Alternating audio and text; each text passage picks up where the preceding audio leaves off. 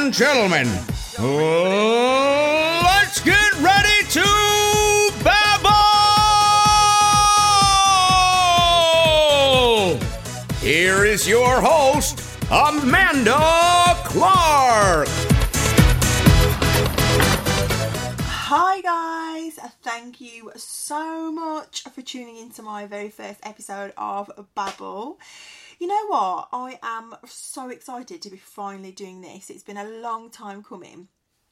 Bit of an insight for you. My podcast is going to be geared around helping you listeners on your journeys in the most informative yet entertaining way that I can. I'm going to be chatting to people from all different backgrounds, all different walks of life, digging deep into who they are and why they are where they are now. Now, apologies if the sound quality isn't the best on this first podcast. I've done the best I can in lockdown, but here is my first guest, Mr. Robert Tuck. So, hello and welcome. My absolute pleasure to welcome to Babble the one and only Mr. Robert Tuck, inspirational speaker, business entrepreneur, and charity volunteer. Hi, Rob. Have you had a busy day? Just the same lockdown day as ever. Uh, I'm locked down in an absolute gangster pad. Um, and yeah, so lucky really, to be honest, but fed the horses and yeah, it's been, it's been not too bad, to be honest. Nice, nice. So yeah, so really, really thankful for you um, being one of the first um, on the podcast Babble. Um, I'll do um, anything for you. so first thing I've got to I've got to get out there is your beautiful shining teeth. That's one okay. thing that I think when you when you when I, when I stalk you on your Facebook and on your Instagram pages, your teeth are one of the things that really stand out. You've had them done, right? Have I? No, not me. yeah, of course, of course. Yeah, yeah. I'm all for it. Go for it. What made you, what made you want to do that then? I had crooked yellow teeth. Like it's not the one, is it? To be honest. Um, and for three grand, you can get a new set. Like it's a no-brainer to me. Um, yeah, it's been, it's been the brilliant ever since. Like if you put a filter on Instagram though, as we all do, the teeth go even whiter. So it's like they go from white to oh my god, um, which is kind of hilarious. But yeah, top best five decisions I've ever made. Well, that's it. If you've got something that you can change, why not change it, right? Like you're in two days. I come out of a brand new set, and I, and I got a tan and went on holiday. oh right. So where did you go and get it done? Oh, Turkey, babe. Like we all do. and so, um, from a business perspective, then your teeth, how has it affected your business? Do you think you've had more publicity? Has it affected your confidence when pitching, when speaking to other business? Yeah, I'd say uh, obviously it bothered me before, otherwise I wouldn't have got it done. But when when I had photos with people, I used to consciously keep my mouth shut and just like smile like like that. And now, you know, I, I don't even think about it, and so it's the first thing that everyone says to me, which is good. Um, so yeah, of course, it helps your confidence and um, as I'm speaking again, and hundreds of people are watching you, you know, having great teeth is one of the things that people look for. And I had a brace when I was younger, but I didn't wear the retainer. Ah, rookie mistake. like a like a dick, and so I didn't really want to go down the Invisalign and pay almost the same amount of money in like two years, and you know. No, uh, absolutely. Is that the only uh, is that the only thing that you've changed about your appearance, or is there anything else? Oh, babe, I got the hair done as well. I got the hat on, but so yeah, I got the. It's a bit messy today, um, but yeah, I wasn't going bald, but um, it was a bit of a McDonald's hairline, if that makes sense. so like like that it. Why not? If you can change something, then why not change it? I'm all for cosmetic surgery. I'm all for if you can make something better. Um, but that's another that's another topic for another for another podcast. I've gone from a five to a seven, I reckon. Thanks. um, let's get into the actual Rob Tuck, who you are, what you stand for, what you do. um, let's take it right back. Let's strip it right back to your childhood. Let's tell me a little bit about your childhood and growing up. Yeah, I mean, I grew up in uh, in Sidcup in Kent. Uh, like my mum and my dad, everyone says they got the best mum, but um, yeah, I truly believe I have. She's like absolutely incredible, and uh, you know, I was a keen footballer when I was younger, and then got into golf when I was about 10, 11. Uh, I vividly remember watching Tiger Woods win the 2000 Open, and I was about 11, 12 years old, and I fell in love twice that day. Once with golf and once with Tiger Woods, and and I was just like, I want to be that guy at all costs. Um, so ever all my teenage years, I was to say I was obsessed with golf was an understatement. I used to play golf in a day, and then because the American tour um, would be, they would play during the day, so it gets broadcast in the night here. So I'd watch golf at night, Thursday, Friday, Saturday, Sunday, and then play golf every day. Um, so it was all around obsessing about playing golf. And um, yeah, I went to a golf college when I was 16, which was which was interesting. Um, I lived next to a guy called what was his name? I think his name was Steve Wright. Do you remember the guy who murdered five prostitutes in, in Ipswich? I live next door to him. Oh wow! Oh. Yeah. Yeah, yeah. Um, so, which was uh, an interesting time. Um, hence, I left that golf college.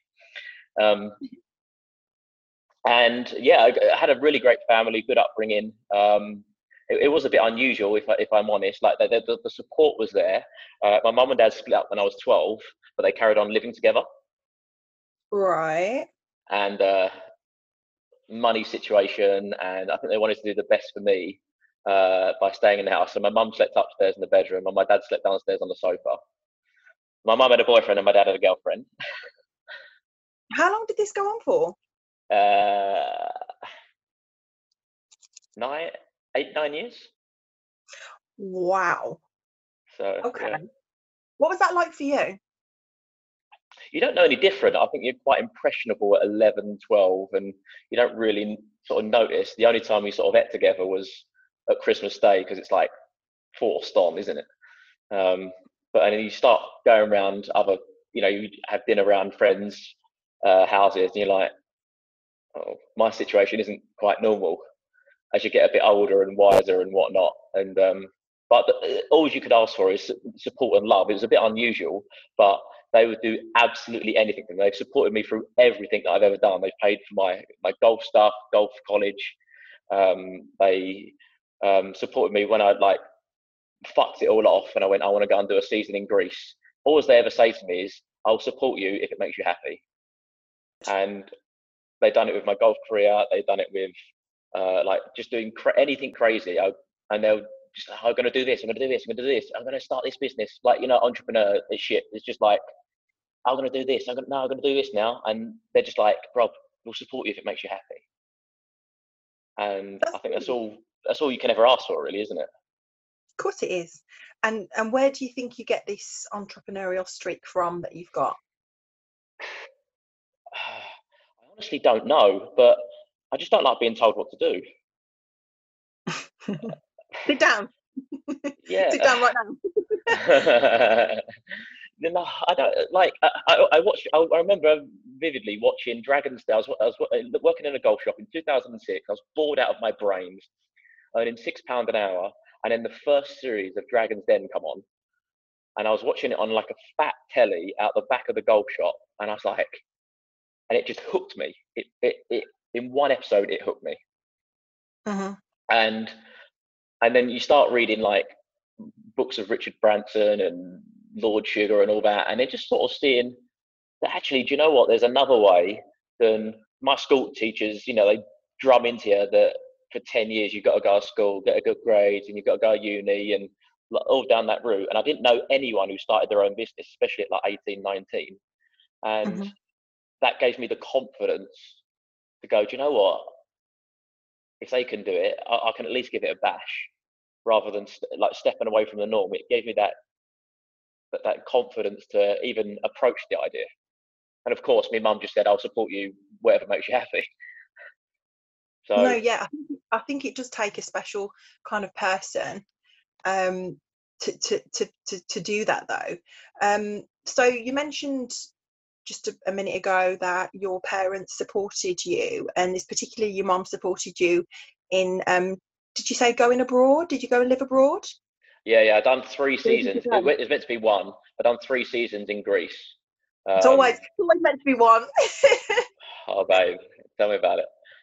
So yeah, I went there oh, quite not shy, but average you know, average confidence. And then I went and worked in a bar with these guys that had been experienced in what we do, uh, like working in a bar and working the girls and working the confidence. And I was just like left behind. I was like, I've got a lot to learn here. In what way? What What do you mean? What did they used to do? Oh, like they would go home with two, three girls a week, minimum, four or five at, at some points, and I, I was like left behind. Like at the end of the night on my own. Was I was like, whoa. And they, they, were fairly good looking guys, but not, they weren't no Brad Pitts, but they were just skilled with what they could talk with their language. And I think that's where my love of language and uh, connection and talking to people um, from a business point of view, that's when it's the, the craft started from there, but in a very different way. So do you think then that that experience has made you who you are today and where you are today? yeah, it, it's sink or swim. Mm-hmm. And the bar owners will sack you if you're no good. It's that. It's that. They hire guys to talk to girls, and the girls bring more guys, so the bar is packed full of the right clientele. It's it's a simple formula. But if you can't work it, and you know you've got that charisma and everything that, that you need to do in working that job, like we used to strip, we used to set ourselves on fire, we used to do all sorts of things just to you know the high you know it's like when you go on a, like a, a crazy holiday and that it wasn't me. I was like i don't know if i could do this. And i was like and, it, and, the, and then the owner was like well go and get another job then. And it was like wow. all right. And then obviously you do it and you love it and it's addictive once once you sort of get used to it are you still doing that now in the uk no darling. No darling. I'm, I'm a bit i'm a bit long in my veneers to do that.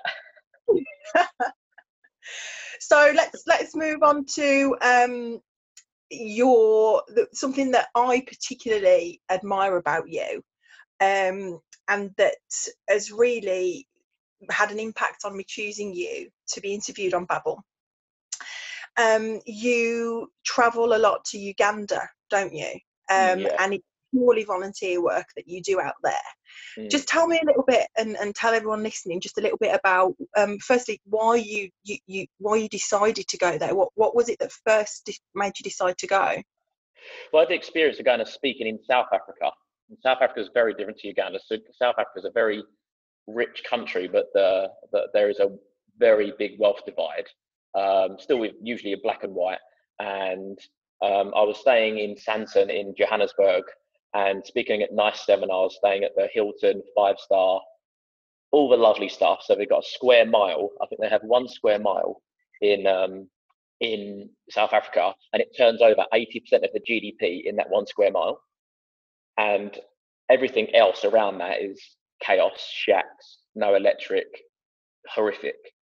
And I just thought, and I, I, I went to Johannesburg a few times, and I just went to this hotel, spoke at a conference, done another lovely stuff, and then got on a plane and left. And I just, it didn't sit right with me. And uh-huh. obviously, you know, being a golfer, whilst I was there, I played golf. And uh, I, I, got a caddy. Um, didn't really need one, but I felt like, you know, helping this bloke out. And I said, you know, get talking to him on the way around. And I said, you know what? I want to go on and experience the real South Africa, the real South Africa. I want to go to like uh, a slum or the shacks or whatever you call it and he said, I'm actually from one. And he said, um, is uh, a place called Alexandra. So if you ever look up Johannesburg, there's a place about two miles from Sandton. Sandton's the business district, and Alexandra. And he said, like, there wasn't a white person that's gone there in many, many years. Um, like taxi drivers don't go there. It's like it's hectic. And I was like, all right, bring it on. But after the round, I had a few beers with him, and then got an Uber up there as far as the Uber would drop us, and I walked the rest of the way with my golf clubs. And I went to his shack house, and I just and that's where the, the language is. And I thought it put me in that sink or swim position Of Yes. can I communicate with these people? Can I engage with these people? Can I get them to like me, not get murdered or mug me? For us, that would be a good start. But actually like me and engage. And how can my human interaction with someone that I've never met have nothing, in, no, n- n- um, nothing in confident in uh, what, what's Common. the word in, in common Common. with? and I, I like sketchy situations, unpredictable, and I'm I'm kind of drawn to that. And so I went there, and we walked into this bar, and Jesus Christ, I walked in there. The the guy serving drinks behind the bar was behind bars. He's behind metal bars, like he was in mm-hmm. prison. And and you and you pass the money through like a little hatch behind, through the bars, and he gives you like a can, and you and they had a pool table there.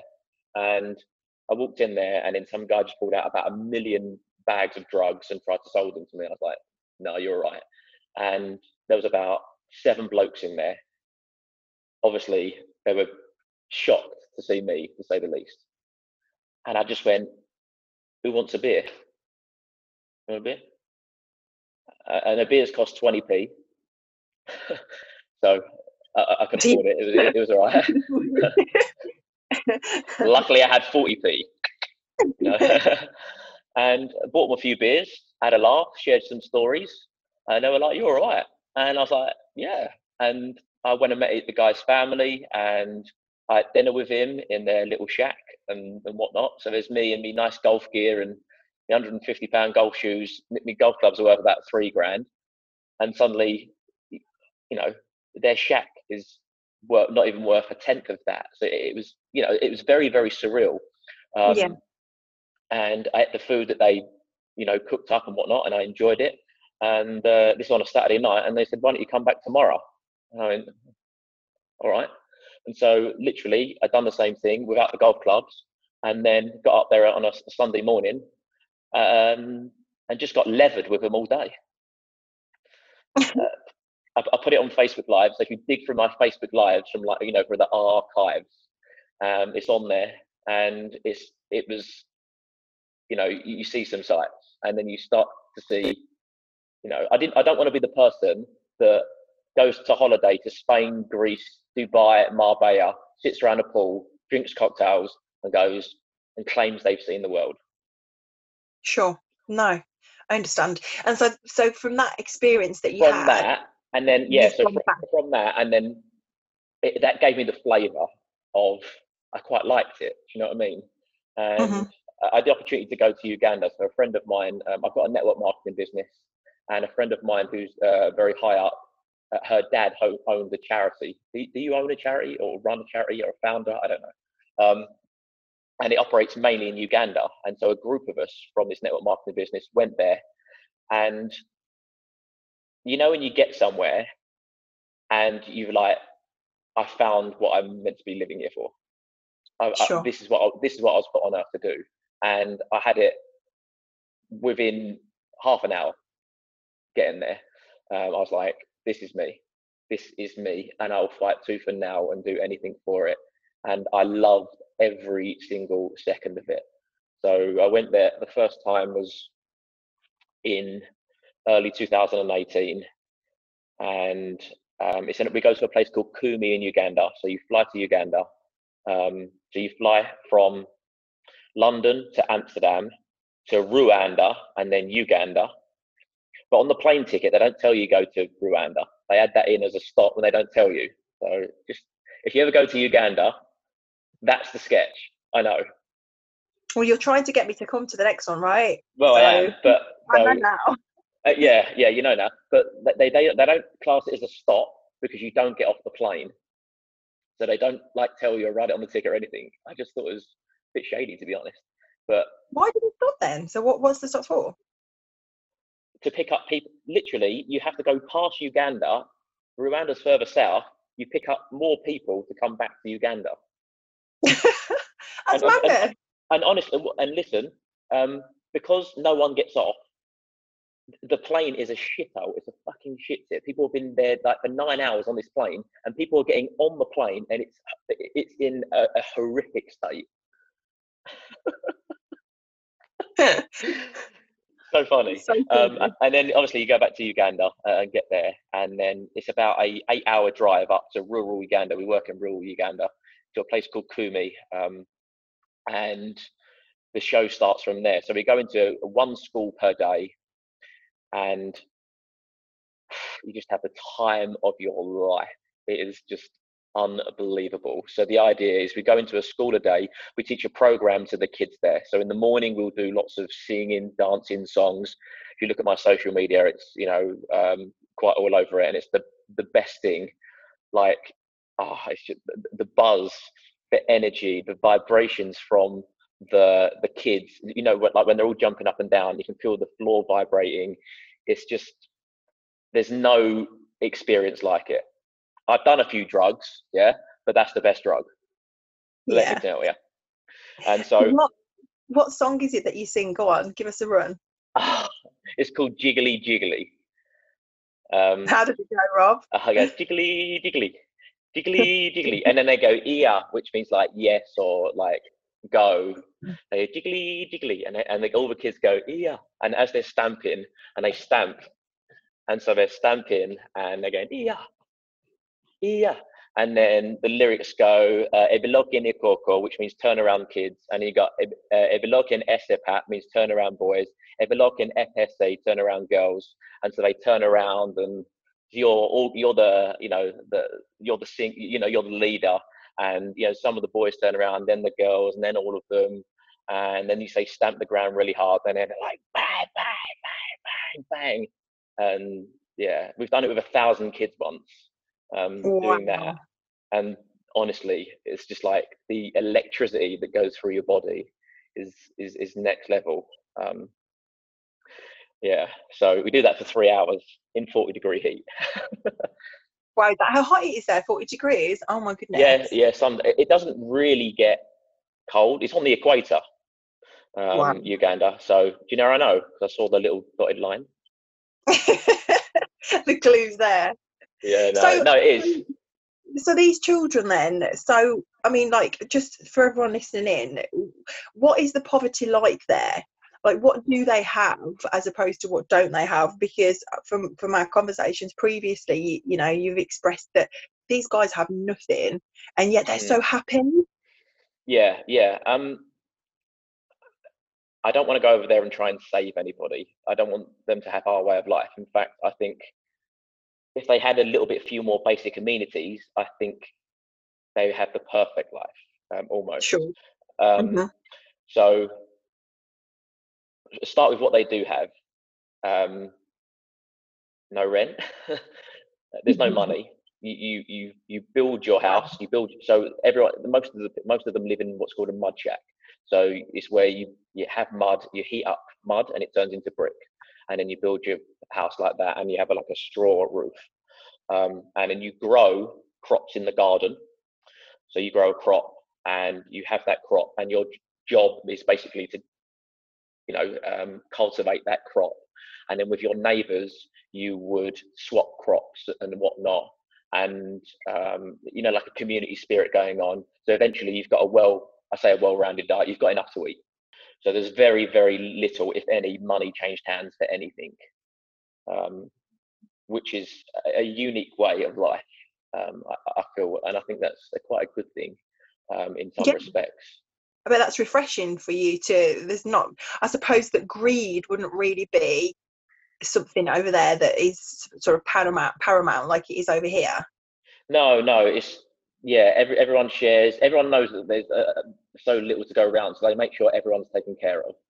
Wow. Um, uh, one of the guys who helped me over there, he was a Ugandan international footballer. His name's um, Julius, and he's honestly the nicest guy I've ever met. He is the nicest guy I've ever met. He used to rent his boots to go and play for Uganda. That's how cool we're talking. And so he played against Egypt. So he played against you know some really big names who played for Egypt, and he played um, uh, against South Sudan um, when, they split countries. So he's an amazing footballer, incredible.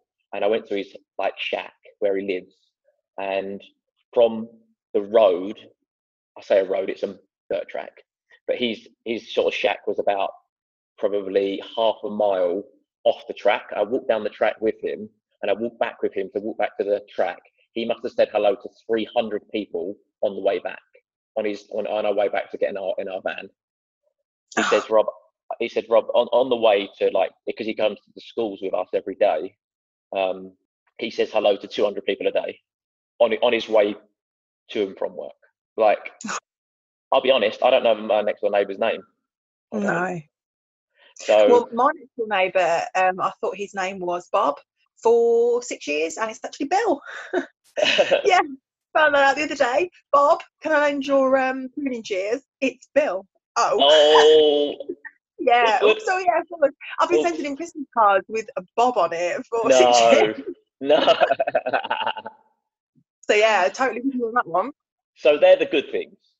Um, there's a, there's the poverty there. The way to easiest way to describe it, people say it's like the 1600s in Britain. So what the 16, 1700s were like here in Britain, it's like there now. What what rewards has he brought you personally, Rob? Uh, it gives you a new perspective in life, I think. Um, fighting hard for the new iPhone and the new car, and I bought a, a nice Range Rover just before I went there, and then I parked it at Heathrow long stay, come back to it after my first time going to Uganda and experiencing all of those amazing memories, and come back long stay in uh, Heathrow. Like, what the fuck have I bought this for? You fucking prick! You know what I mean? you said. Like, do you know what I yeah, mean? no, I know what you mean. Totally. but that's but that's what so many people aspire to have and and, and I and I was that person and don't get me wrong it's, it's a beautiful car you know I loved it I don't have it anymore but I just felt a bit you know I just bought it and I just had a that moment and it is it, yeah Mhm. the the extreme I saw it was the extremes Mhm. um so but there is abundance in the world and you can have everything that you want without impacting anyone else of course. so there is absolute abundance. You can have a gazillion pound car and still help everyone else and do your thing. So there's there's absolutely nothing wrong with it. It was just that moment that for me course. um, that I, I I bought that car for the wrong reasons. That was the issue. Mhm. Well, that's why I asked you what like, what has it brought you personally? Because Yeah, everything that we do in life, it has a personal impact on us, doesn't Mm. it? And everyone will feel differently about stuff. yeah. Um. So yeah, any advice to those thinking of of of, of going there, like me? Uh, come. Food is incredible. It's the best food I've ever tasted. You'll meet community like you've never ever seen before. Uh, the hotel we stay at is is interesting, but it's safe. Um, sometimes there's electric, sometimes there's not, and you know it's a bit like Fawlty Towers, as you can imagine. But it's I've stayed at worse in the UK, to be honest. So it's it's sufficient accommodation, tastes great, amazing people. It's 30 degrees every day at least. Um, beautiful sunshine, and you know you have life transformational things. Um, you, you get to see some wild animals as well. Um, you can jump in the Nile, wow. and you know so we know where the crocodiles are not. But there's some parts of the Nile there's no crocodiles, and you can go and have a swim. I've been in the swim there a few times. Um, and so we go to church if you're into that. Um, I'm not really religious, but just to see what their local community like, because obviously there's no phones, there's no, uh, there's, the only communication is at a church on a Sunday, and they have two to three thousand people that go to church on a Sunday, And- Wow. and to see them sing and dance, and you know, it's a different experience, and it's just, it, it's just something a bit different from going to sit around a pool drinking a margarita. You can do it anytime. Of course. So I can. got addicted to it, um, and um, I want to go and live there. So that's my plan. Oh wow. So you want to go and live there? Yeah. So When, apply. I'm, When- I want to apply for a two-year visa. hmm Um, there are a few complications with that. With you know, if you stay there for two years, uh, if you got there for two weeks on a trip, you just go on, you know, Malarone or uh, doxycycline as, a, as an anti-malarial drug, and you're fine. But you can't take, you know, Malarone uh, or Cycling for two years. So just things like that that you need to cover. But that, that's my goal is to go and get a, a visa and, and and go and live there. That's an amazing goal to have. And is that something that you'd like to do, sort of like early next year? I mean, this year's pretty much a bit of a write-off, right, with what's going on in the world at the moment. But Yeah, yeah. Um, you want to do imminently or long term? I wanted to do it last year. All right. Okay. So I've wanted, I've been wanting to do it for a while. If I if you say if I could go tomorrow, I'd go. Um, well, I hope that so- happens for you. I really Yeah. do. Yeah, I'll a, convince a, a little bit, a little bit of it's out my hands, obviously, but um, It's a good goal to have in life, though, right? go and live in the 171st poor country out of 176 on my own in rural Uganda, and with You'll no one that I know. You also, um, Rob, um, are very, very well known, especially in the property um, industry, for your public speaking. Um, I know that you've dabbled in property. Talk to me about you and property. what What are your views on that? I know you're a bit controversial. Mm, I, I, I like buying property, but I just like buying property and then doing other things, and then going and enjoying my time playing golf and doing other things. So um, I find pin meetings fucking boring, honestly. Just I'm just get in, get out. I source to you know a select group of investors. Um, I, you know, I've got a tight knit community that I know, like, and trust. Obviously, like you, I've been mugged off by builders and this and that, and you know, been taken every way. Um, and I think I've got a nice little thing going down there. I don't do a million deals a year. I do a, uh, a few, um, and it's the way I like it. It's um, done, you know, student accommodation, HMOs, flipping, you know, the usual sort of stuff that, that I used to brag about, really. But now, you know, I don't really want to go. "Oh, I've done 25 deals and look how big my fucking dick is. Um, you know, like a dick measuring exercise, and it's not really my thing um, anymore. It probably was a few years ago, actually. I remember you saying to me before, um, when when we spoke before, that you you prefer to go where you're celebrated as opposed to where you're tolerated. Yeah, yeah. I don't know whether I come up with that quote or I read it, but I'm going to claim it. Yeah, You claim it. Um, I'm claiming it, babe. And yeah, when I read that, it, it was a it was a life changing moment for me. It, like it was, you know, my, my sale was going to be set on another course because I think for me personally, everyone has a different experience, and I've met some great people, including you uh, uh, from property, and I've got loads of friends. However, I'm tolerated, you know, um, and with what else I do, I feel that I'm more celebrated. And so go wherever you're happy, go wherever your tribe, your vibe is, or whatever you call it. And I don't feel that my, you know, vibe tribe is, you know, in in in the, in the property world. If, if I'm completely straight with you, so I like property. I invest in gold, which doesn't mean I have to go to gold meetings and gold this and gold that. you know what I mean? yeah, you just you do it and whether you trade you don't have to go to the mothers meeting like just do it because it's a good investment um, Mhm. so the, the community that comes around property um, is um, i've met some amazing people but it's still not really my thing i live in a house with two gays that are west end singers and they do west end performances almost every night on uh, on instagram live so this is the the level of extra we're talking do you know what I mean? So I've, I've seen, Rob, I've seen what you three get up to, and it's no different to what you got up to when you were abroad working those years ago. yeah, no. Or if this lockdown comes on any longer, I'm, you know, I, I might have my bread button on both sides. You never know, but Your Carole Baskin um, videos are hilarious. Literally, Yeah. anyone you check Rob out um, on his Instagram and his Facebook, and you'll see his video. You literally keep me entertained. What can I say? I've got a few up the sleeve. Ah, I think I need to raid um, my friends. I'm sure he's, he must have a Joe Exotic shirt somewhere, a- leopard print shirt. He must have one, and so I'm going to try and. one. I'll send you one. I've got a little right, shirt. I, I I think I've got that sorted, but I want the, the, the mullet, and I'm just trying to get how to get the mullet and and and the, and the you know what I mean, and the beard and whatnot. and then I'm going to go for it on a on a video, like you know, dressed up and whatnot. I saw today on a post someone painted their cow um, like a tiger, and it actually looked like a tiger, and they dressed up as them, and it looked hilarious. So, God. bit of inspiration there for It's you as just well. taken off, isn't it? Absolutely.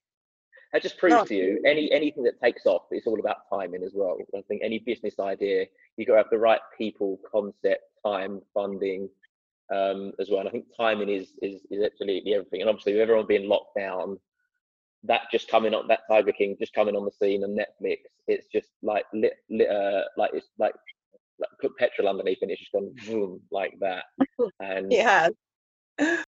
There's yeah. loads of TikTok videos as well. Um, girls doing their makeup, um, like Carole Baskin, and you know, it's just it's hilarious. to, uh, I have to- Baskin. Carole Baskin. I have to um limit my what you know my time spent on these sites because you can you can look and then and you're like you've been on them two or three hours haven't you? They eat away your time. Um but yeah whilst we're in lockdown there's no harm in that right? So rob um another wonderful thing that you do um and that i've been um fortunate to support you and watch you and attend these gigs with you um, is your public speaking. Yeah. Um, you do really, really well with that. I think you know you have to be a certain type of person to do that, and that's something again that you really do well. What made you first decide um, to do that? Like, how did you know this is what you wanted to do? I didn't really. I mean, obviously, the most most of us, I knew nothing about property, um, and I, and I like investing into property as I'm giving it some stick. But I really do like investing into property. I just keep my circle nice and tight knit, and like most of us, you learn through a course um, because you know, you, you- my mum, my dad, no no history in property. I knew no one who invested, and you know, uh, went and learned how to do it. And of course, once you've bought two or three, they tend to invite you back to say, you know, um, here he was, here he is now. And so I come back to give a sort of a testimonial and whatnot. And I royally fucked it up, to be honest. Um, I looked at the floor for about three minutes, just like this. And then I looked up and I thought, oh, about half the audience are on their phone. The whole, half the audience were about a quarter are tuned out, and the other quarter are listening out of pity, I think. And I looked over to the main speaker and I was like, dig me out of this situation. And they sort of intervened and took over like the pro that they were and sort of helped me out. And um, I was like, wow. And um, it's something that I thought I would be a natural at because of working in a bar and all that stuff. But it's it, it's different. And again, it was that sink or swim moment. Again, like I had in Greece, it was like you're going to get asked back, Rob. You're going to do you know some stuff in property, and people are going to go ask you. You got to learn how to do this, or you're going to, or, or you know, or you're never going to get asked back. And I was like, whoa, I ain't letting this get the better of me. And yeah, just learn the business of speaking. Um, I got a speaking mentor. That's how it all changed. And he taught me absolutely everything. Just incredible, absolutely incredible. Just stuff that I didn't even know that went on, went on. Um, and yeah, as you, and it, it led from there and there, and then you up the skills, and then you know you become the main speaker uh, eventually. And do you think it's helped you in your business moving forward, having yeah, of speaking course. skills?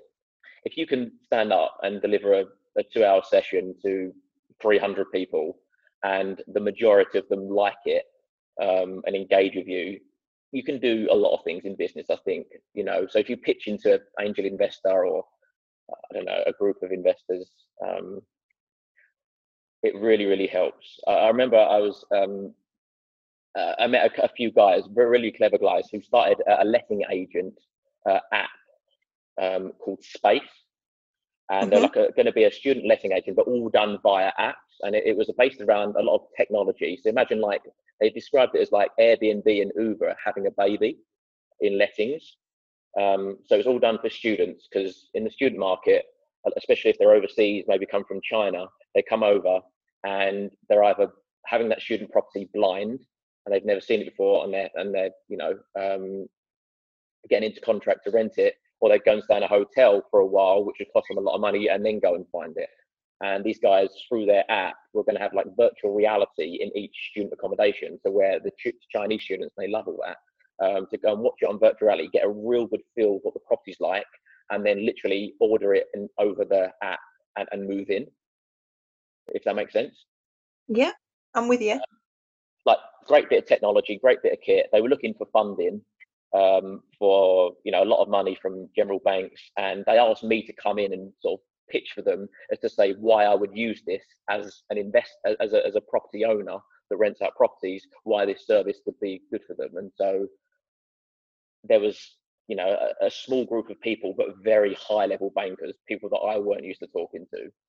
And mm-hmm. again, from me delivering speech after speech after speech after speech, I went in there and I felt like I delivered and they got the money. Um, but if I didn't, oh, I wouldn't have no clue what to say. Um, it's just exactly. repetition is th- that you do that really helps. And I think uh, you know I've I've been in a, a classroom setting on numerous occasions, and some speakers can be a bit boring. Um, my so worst I think, nightmare. Yeah. So I think for me, if the person's got something about them, um, if they're interesting, and like you know, you are an interesting person, you know, you are you've got something about you, you've got charisma and stuff like that, and I think that's helped you a, a, a lot with this mm. um, part of your career as well. Um, you've mentioned to me before, I'm not sure um, whether this is going ahead or not, um, about a six hour Zoom session that you was just going to have just complete raw content on. And then what, do you want to explain that? Yeah, I'm just going to go through how to start a speech because what does everyone get up and do when they go and start? Hi, so, so someone introduces them and says, This is Amanda. She's been investing into property. She's 26 years old. Yeah, Looks right. great. That's right she, has been investing in property for five years. She invests in the Midlands. Welcome, Amanda. Clap, clap, clap.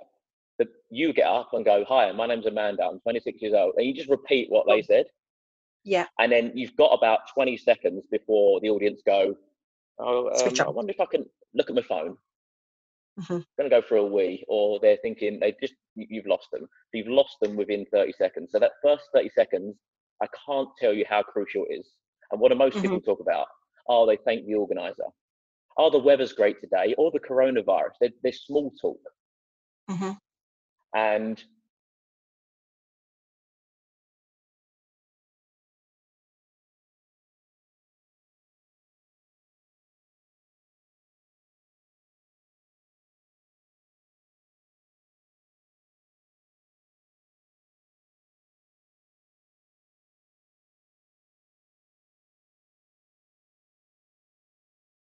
at least 70% of the audience are going, get on with it.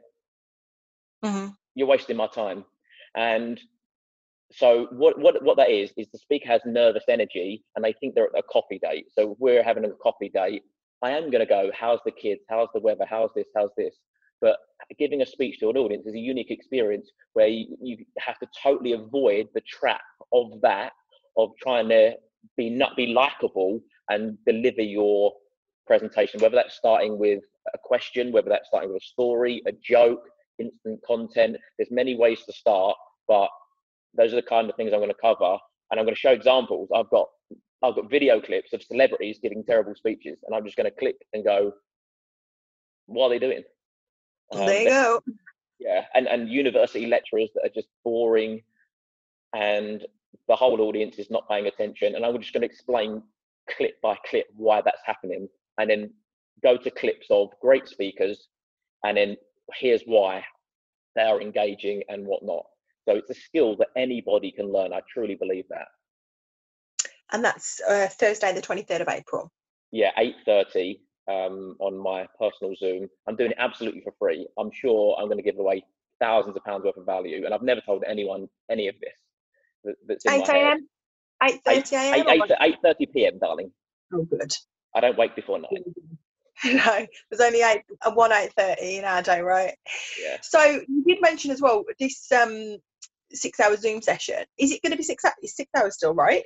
Uh, it will probably be four hours and maybe another hour with um uh, with, with, question answer. So it's going to be on Thursday. It's going to spin in two parts. So Thursday, eight thirty p.m.